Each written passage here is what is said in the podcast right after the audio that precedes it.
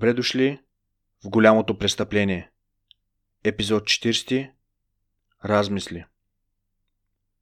Другари, приятели, скъпи слушатели, това беше адски дълъг път. В течение на тези 18 месеца, с повече от 100 000 думи сценарии и вероятно поне 20 часа аудио записване, ние очертахме историята на арменския геноцид – Започнахме нещо, което изглежда преди една епоха, с най-основните въведения. Кои са арменците? Къде живеят? Какво са яли?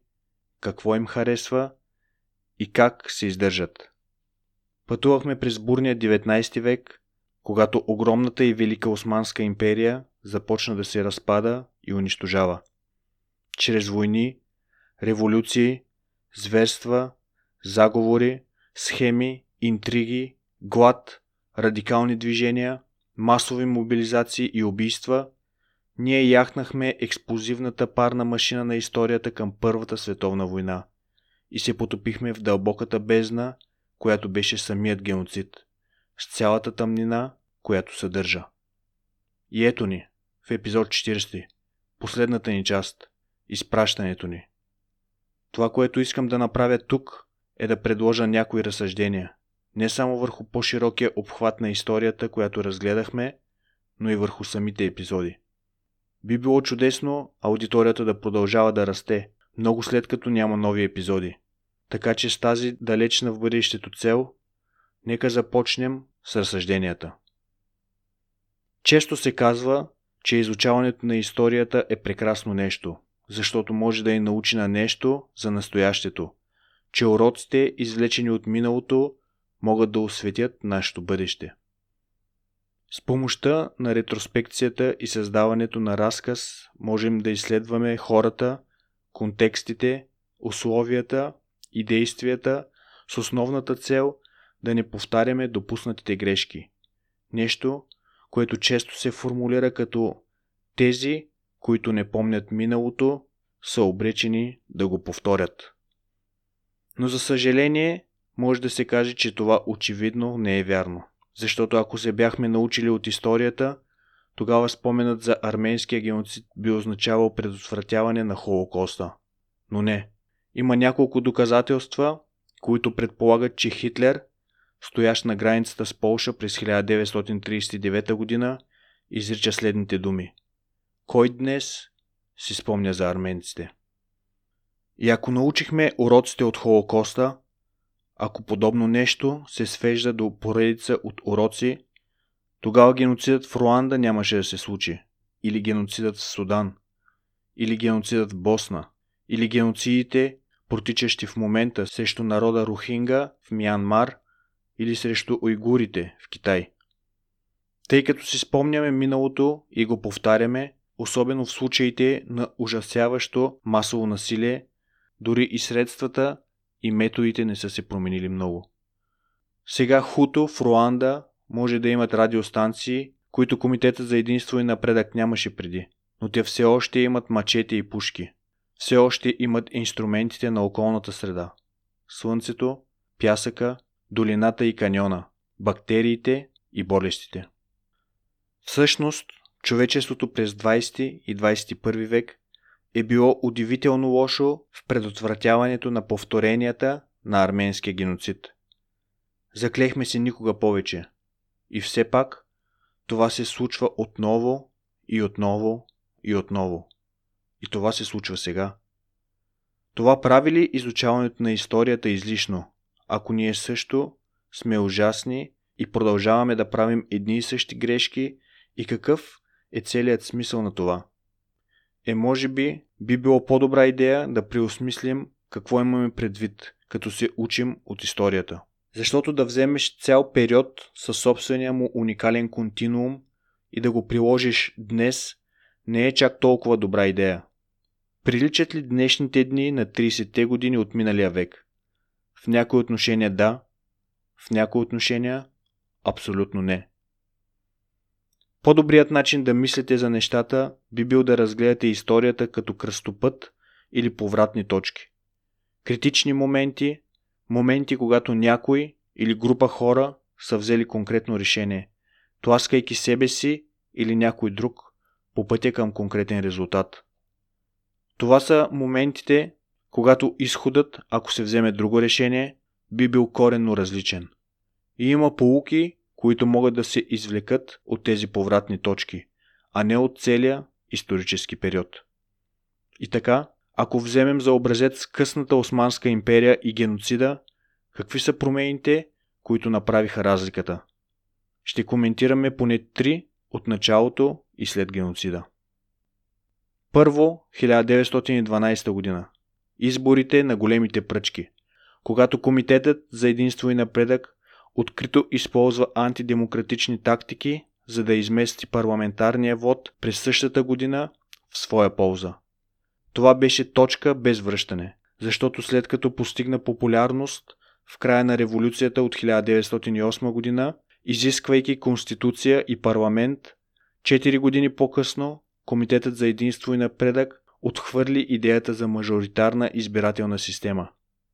Не трябва да има други политически партии и ние ще ги изхвърлим от властта с палки, ако е необходимо.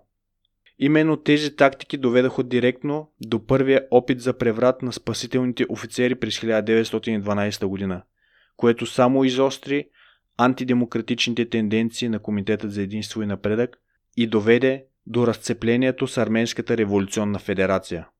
Не само, че най-популярната арменска партия беше предадена, липсата им на глас в правителството и парламента означаваше връщане към старата им тактика на агитация, самозащита и призиви за помощ към великите сили. Същите неща, които по-късно Комитетът за единство и напредък ще използва като оправдание за опита си за тотално унищожаване.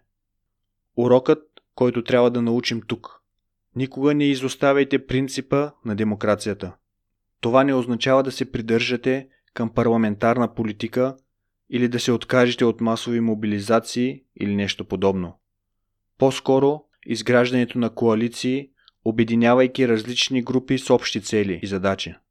Никога не ги бийте с палки, когато има по-добри начини за вършене на нещата. Втората повратна точка е битката при Сарака мъж, която протича на коледа и нова година между 1914 и 1915 година, когато първата офанзива на Енвер Паша във войната беше напълно разбита. Не поради явно надмощие на Русия или дори поради арменско предателство. Но тъй като Енвер мислеше, че няколко хиляди от неговите хора могат просто да преминат през поената без палта и бутуши, разбира се, за поражението на Сарака Миш може да бъде обвиняван само той. За същото поражение се обвинява предателството или нелоялността на арменците. Бехиадин Шакир, ръководителят на специалната организация, активно засилва подозренията и слуховете, че арменците са планирали да се намесят в действията на армията, че подпомагат руското настъпление и ако имат половин възможност, цялата армия и селените ще се вдигнат на бунт. Това беше очевидна глупост. Но докладът на Шакир до Централния комитет на Комитетът за единство и напредък след битката потикна партията да отиде още по-далеч от политиката, просто да се опита да потисне арменците политически. Вместо това, те започнаха да мислят за всички арменци и за целия народ, като за заподозрени. Без битката при Сарака мъж нямаше да го има доклада на Шакир. Без доклада на Шакир нямаше да има ранните етапи на планиране на геноцида. Също така нямаше да получим нашествието на съюзниците в Галиполи. Спомнете си епизоди от 11 до 13. По време на битката руснаците призоваха британците и ги помолиха цитат компенсация за това, което смятаха за загубена кауза. И без нахлуването в Галиполи, последвано от обсадата на Ван, нямаше да има крайната детонация за масово изтребление. Урокът, който трябва да научим, никога не вярвайте на пропагандата, колкото и добре да се вписва във вашите предубеждения. И особено, ако тази пропаганда оправдава по-брутално и несправедливо отмъщение. Третият момент се случи в началото на 1919 година. Това не беше единично решение или действие, а по-скоро модел на противоречиво поведение от страна на британците.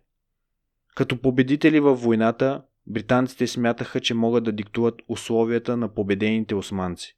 Те искаха да ги видят наказани за присъствието им във войната от грешната страна и за провеждането на кампании на унищожение срещу арменци, асирийци и гърци.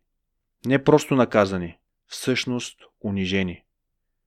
Така британците поискаха разделение на империята на зони на контрол и зони на влияние, включително план за създаване на разширена, независима арменска държава в източен Анадол.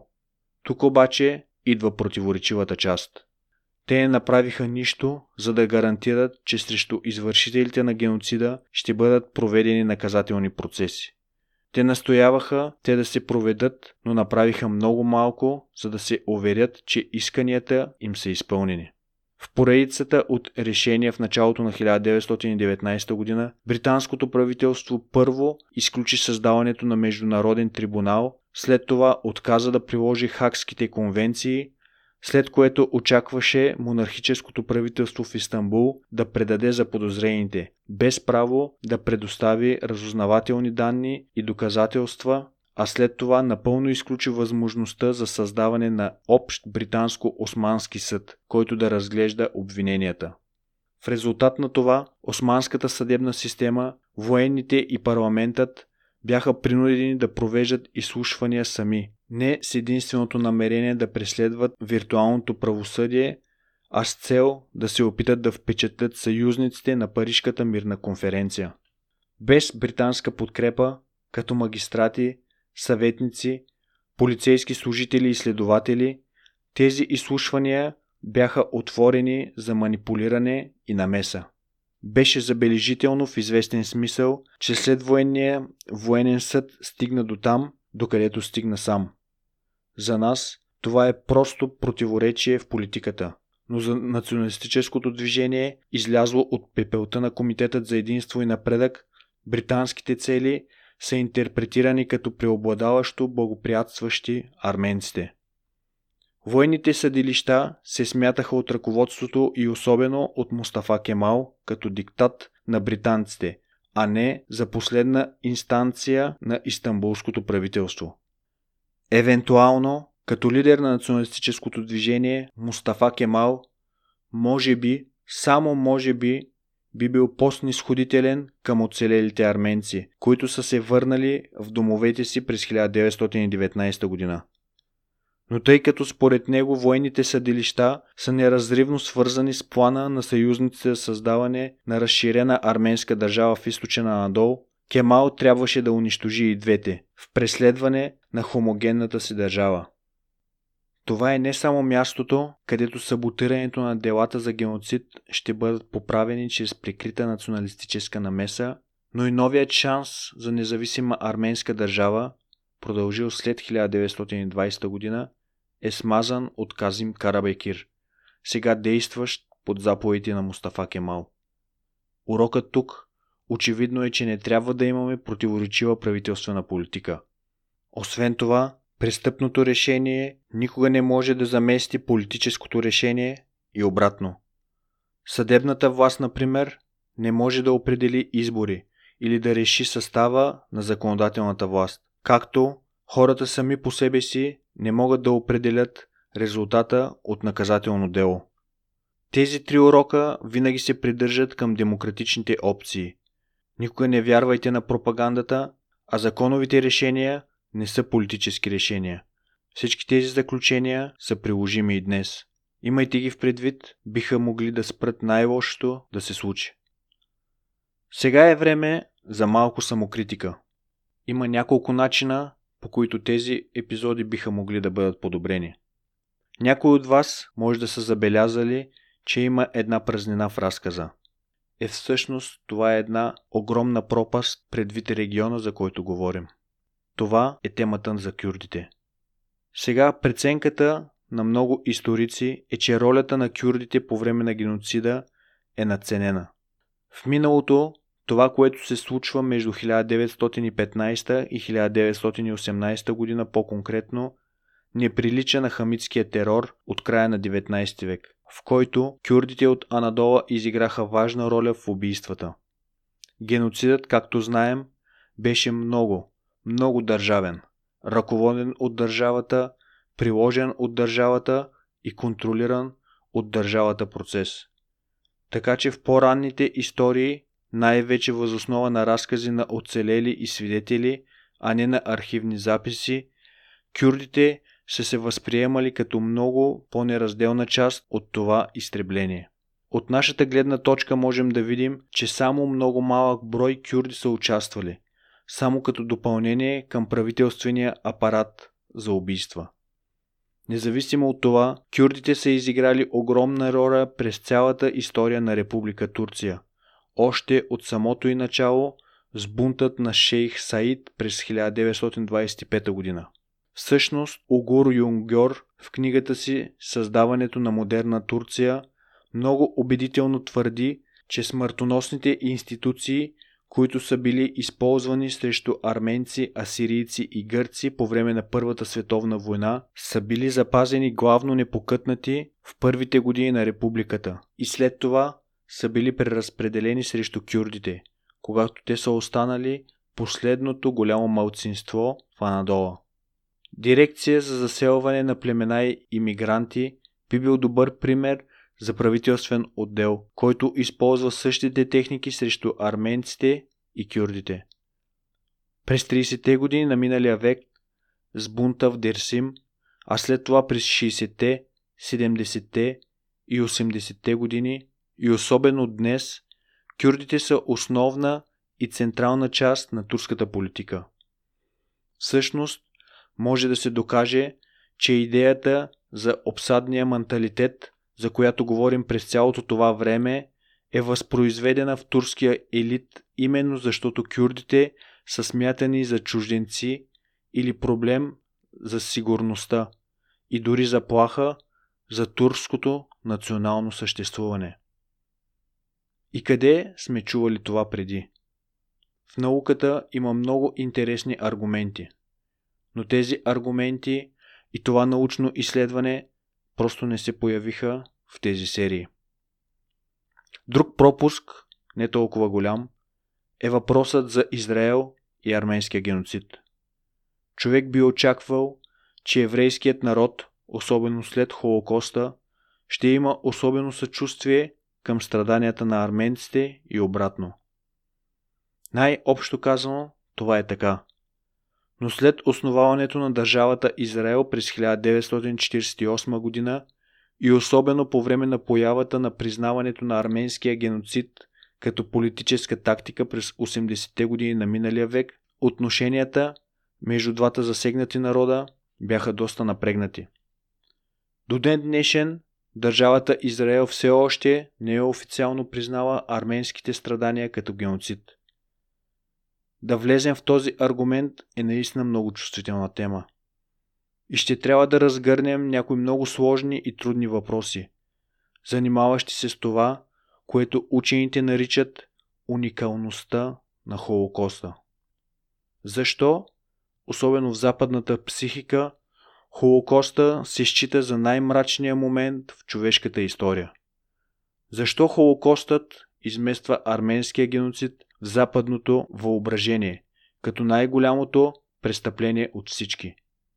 Това са въпроси, на които дори не сме се опитвали да отговорим. Тук има и друг ъгъл, който също не влезе в нашия разказ. Това е тезата на Танер Акчам и Фуад Дюндар за демографското инженерство, или по-просто казано, теорията от 5 до 10%. Обсъждали сме много за идеологията на Комитетът за единство и напредък, техните корени в позитивизма, как са мислили за езика, етническата принадлежност, националността и по-късно как са провеждали политика на социално инженерство и на турцизация. Знаем също, че демографският състав на Анадола е бил внимателно проучен от идеолога Зия Гюкалп и че Комитетът за единство и напредък желая да промени етническия и религиозния състав на региона. Акчам и Дюндар, използвайки вътрешни кодирани комуникации на Дирекцията за заселване на племена и иммигранти, правят крачка напред. Те показаха, че правителствените агенции, отговорни за унищожаването на арменците, са въвели много конкретни политики. Комитетът за единство и напредък налага, например, че в Анадола немюсюлманите не трябва да съставят повече от 5% от населението на определено място. В Сирия, където арменците са депортирани, тази цифра е 10%. Никъде в Сирия не трябва да се допуска броят на арменците да надвишава 10% от местното население. Както Танер Акчам е показал в книгата си Младотурците престъпление срещу човечеството, според най-надежните данни, с които се разполага, броят на жертвите на геноцида показва, че Комитетът за единство и напредък действително е постигнал тази цел. И освен това, ако се направи обратна сметка от общия брой арменци живели в империята преди геноцида и се приложи правилото от 5 до 10%, ще се доближите доста до прогнозния брой на оцелелите в края на Първата световна война. Не споменах тази теория в нашия разказ, защото тя все още е много нов клон на изследване и те първа трябва да бъде проверена от други учени. Това определено е впечатляващо, но изоставянето му не променя централната точка на нашата история, че арменците, заедно с гърците и асирийците, са били систематично насочени към унищожаване. Може би един ден теорията на Акчам и Дюндар ще стане нещо обичайно. Това често е прекрасното нещо в историята. Тя може да се промени. Сега имам една последна малка забележка, която е свързана с признаването. Говорихме за много действия по тази тема през последните няколко епизода, а продължаващите усилия на арменската диаспора за държавно признаване на геноцида бяха на фона на много различни събития. Но на фона на резолюциите на Камерата и Сената на Съединените щати в края на 2019 година и на признаването от страна на американския президент през тази 2021 година, това е добър шанс да се зададе въпросът дали признаването е проработило. Всъщност, това е грешен въпрос. Трябва да го разделим на два различни въпроса.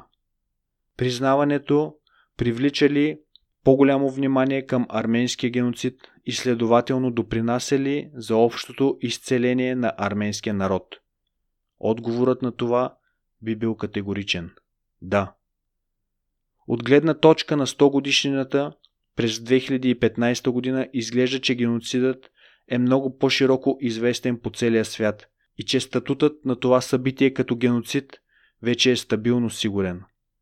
Затова много арменци смятат, че определящото събитие в миналото им вече не е в опасност да бъде забравено напълно. В известен смисъл, това е един от позитивите на признанието.